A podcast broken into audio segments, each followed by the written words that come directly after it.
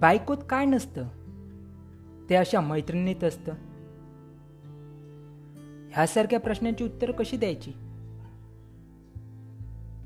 माझ्या मते अशी मैत्रीण जी हवीशी वाटते ती बायकोची ऐवजी हवी असते हा समज चुकीचा आहे.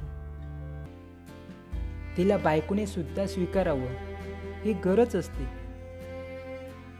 तसं झालं नाही की होणाऱ्या यातना फक्त मैत्रिणीला समजतात. बायकोला समजत नाहीत.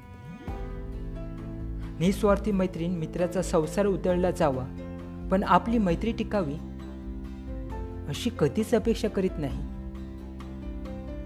पण ही धडपड ही बायकोपर्यंत पोचत नाही मैत्रीण मित्राच्या पत्नीची मर्जी आणि प्रतिष्ठा सांभाळते. पण तो समंजसपणा पत्नी दाखवत नाही.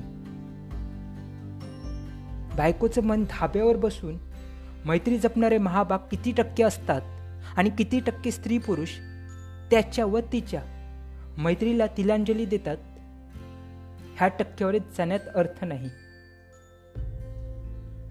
समजूतदारपणाच्या बाबतीत संसारातल्या साथीदारापेक्षा मैत्रीतला जोडीदार वरचढ ठरला ह्याचा आनंदही चिरकाल उरत नाही.